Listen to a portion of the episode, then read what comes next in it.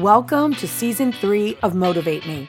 We invite you to travel the 50 states in 90 days as we interview people about their passion. Why? In order to inspire you to live a life that's more exciting or more meaningful. This is Motivate Me, and I'm Lynette Renda.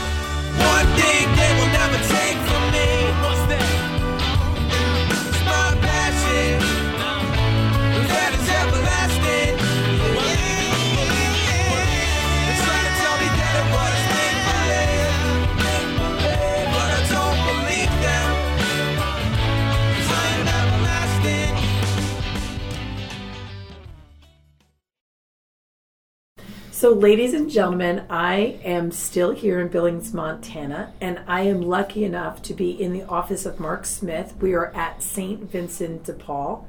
And, Mark, you know, I've spoken with multiple people here, interviewed two of them, including the director, and both of them brought you up when it comes to the running of this organization. So, can you tell everybody what your passion is and what you do here at St. Vincent? My passion is to assist th- those that are in need, the people that are in need.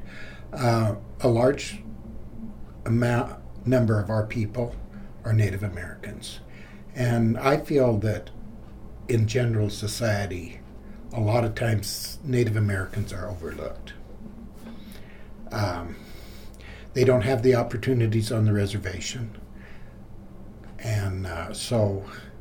I have a deep passion for Native Americans and to reach out to those that are kind of overlooked in society. Where did this passion start for you? When I started at St. Vincent de Paul, I was like everyone else, I stereotyped.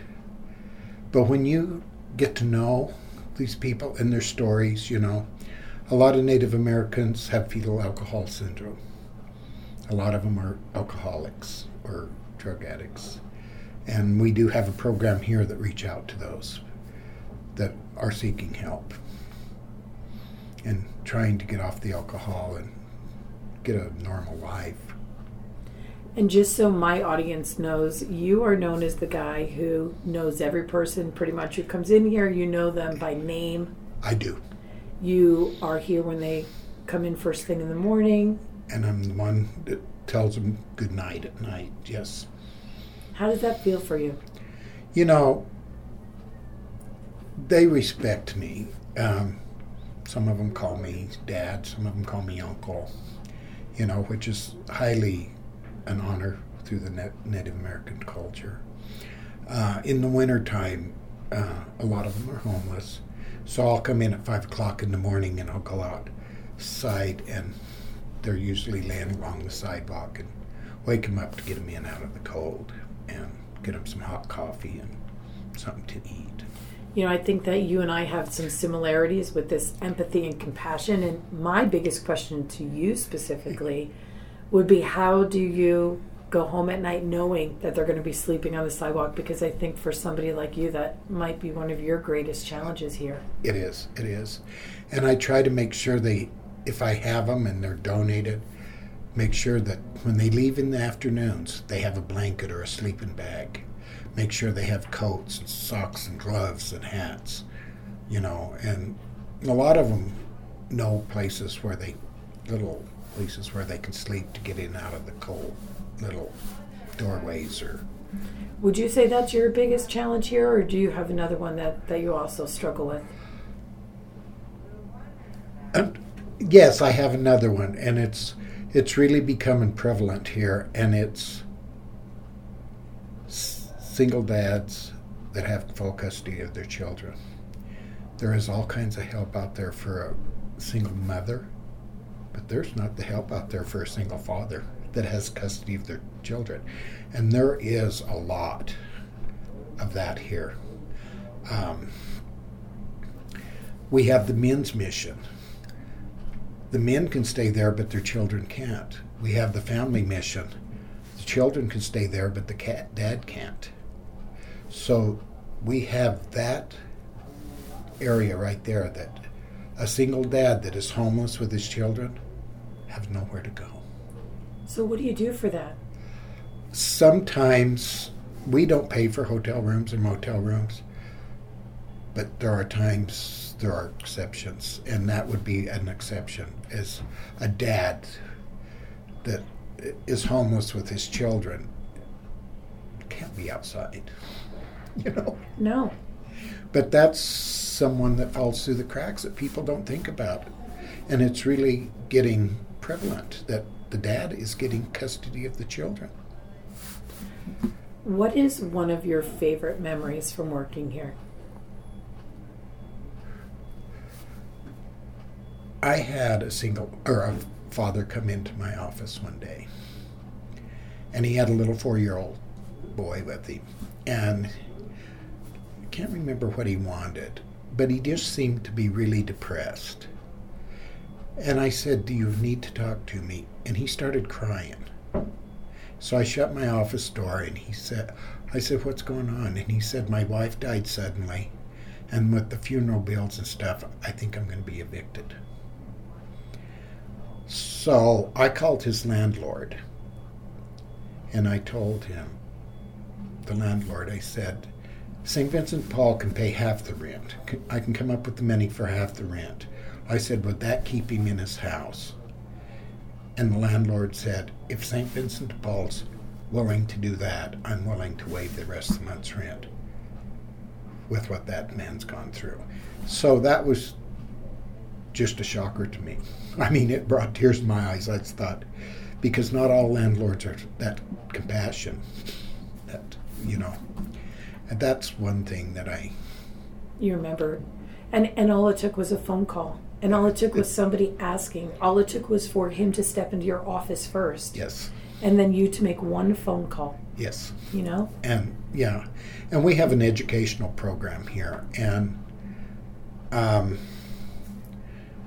we will sponsor people to go to the community educational center to become a CNA and an accountant, uh, medical aide. There's a list of certificate classes. And just the other day, I've been working with this young mother for two years, and she just brought in her certificate where she has graduated from accounting three. So now here's a single woman that was homeless two years ago, is now educated to where she can. Beautiful story. You and know, you're helping people. You're not just feeding them, you're helping them start their lives. over. Exactly. Right. And, Exactly. and support themselves. Yeah. Okay. What do you think you've learned about yourself in this process, working here? I have learned to appreciate what I have more. And to be honest with you, before I worked here, I'll give you a quick Reader's Digest version of this. And it may have helped me look at life in a different perspective. I had lost my job. I was in a car accident and I had to go to Colorado to take care of my sister who was dying of pancreatic cancer. All within two weeks. And she passed away one week after they diagnosed her. So, and I come back and I was unemployed for one year. I tried and I couldn't mm. find a job. I couldn't find a job, and I was making my house payment, just doing odds and ends. And I applied for this job, and I got it. And I think that year of what I went through, I can see someone walk in my office and go, "Wow, been there." Mm-hmm. you know. Do you think, and I know this is a very big question, but do you think that everything you experience, you and, and the people here, is a lesson? Oh, certainly. I think it was a lesson to me, and I think that, to me, I believe in a plan, mm-hmm. and I think it was the plan. But it's hard when you look at all the hardship. You're surrounded by hardship all the time, and it's Yes. hard to look at it and say, "This is the plan." Yeah. And but I think I got a little taste of what I was going to have to help these people with. Yes. You know what I mean? And I'm sure, like you just said, you see people struggling, whether it's addiction or or homelessness, and you see them pulling themselves up out of that. Yes. And see, when you, I say, I write an article every month for our newsletter, and you know, one time it was totally on stereotyping. When you see someone walk down the street do you shun them because of what they look like? And I say a stranger is only a friend you have not yet met. Mm-hmm. And people need to reach, look at these people, and they're more than just a drunk. Okay? There's a human being in there that's probably reaching out.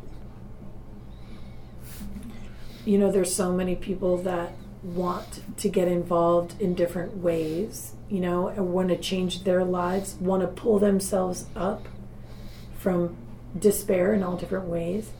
And my point of this show is to get people to live lives that are more exciting or more meaningful.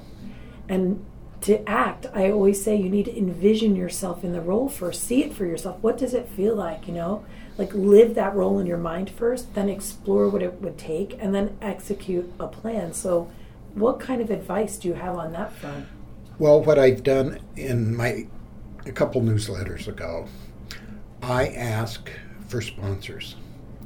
I ask for people who were t- retired or uh, wanted to do, donate time to come into St. Vincent Paul and sponsor someone.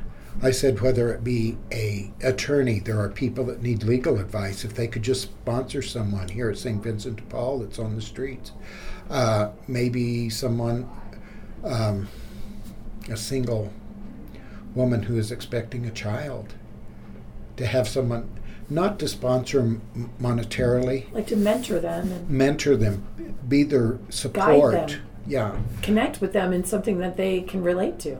I so they don't feel so alone. exactly. I have someone that needs an attorney because she has been in trouble a lot, and she's trying to get cus- visitations with her children because she's gotten off the drugs and. But she just needs that attorney. She can't afford that attorney. She needs maybe an attorney to come in and mentor her and say, "This is what we can do."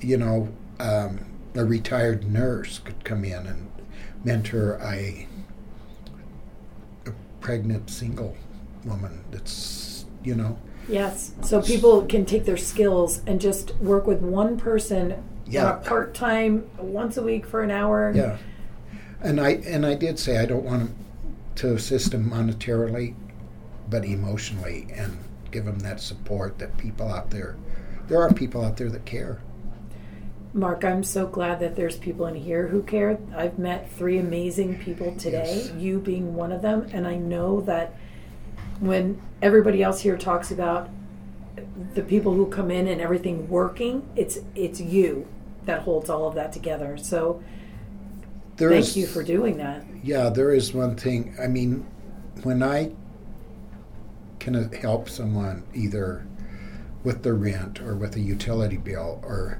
with clothing to go find a job, and they want a hug, they want to give me a hug, that means the world to me. I, I always say I'm always good for a hug. Mm-hmm. Because they'll say, "Can I hug you?" And I say, "I'm good for always good for a hug." I think you're getting back more from them than they than you could ever give to them. Exactly. And I, I'll be honest, there are times I have to say, hold that thought and leave my office because I'm going to have tears in my eyes. And I come back and say, okay, let's do this.